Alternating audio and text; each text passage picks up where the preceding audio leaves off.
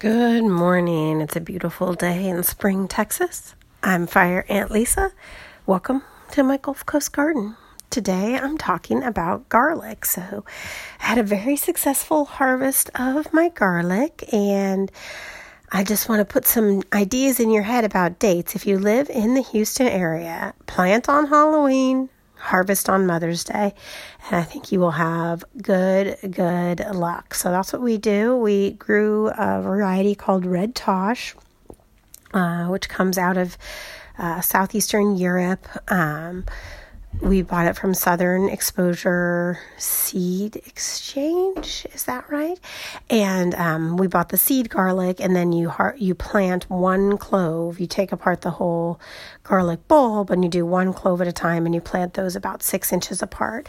And that is what we did in our garden. And um, I just harvested them this week and they look great. So it's it's great and we have them to use. The next step after harvesting is to let them cure, which is to just let them air out um, and kind of dry out a bit. Um, this is kind of a challenge for me right now because I don't have a ton of really good space for them to get the airflow they need to dry out. And last year I did it in the garage, but that really wasn't a good solution because it's super hot and it was just too hot for them in there and quite a few rotted.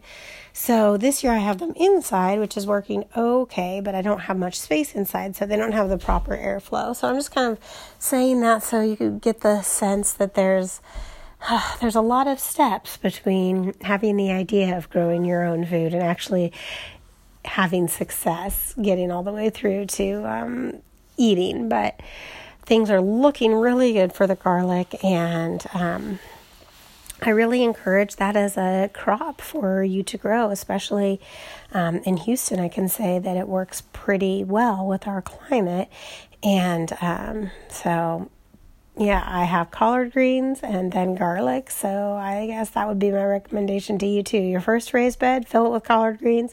Second raised bed, try garlic. And now that it's out, I'm going to plant okra seeds in that bed because it's getting plenty hot for okra now. And um, hopefully that will produce a lot of good results. All right. Thank you so much for listening. I hope you have a wonderful day. I'd love to hear from you on the internet www.fireantlisa.com Thanks so much. Have a great day.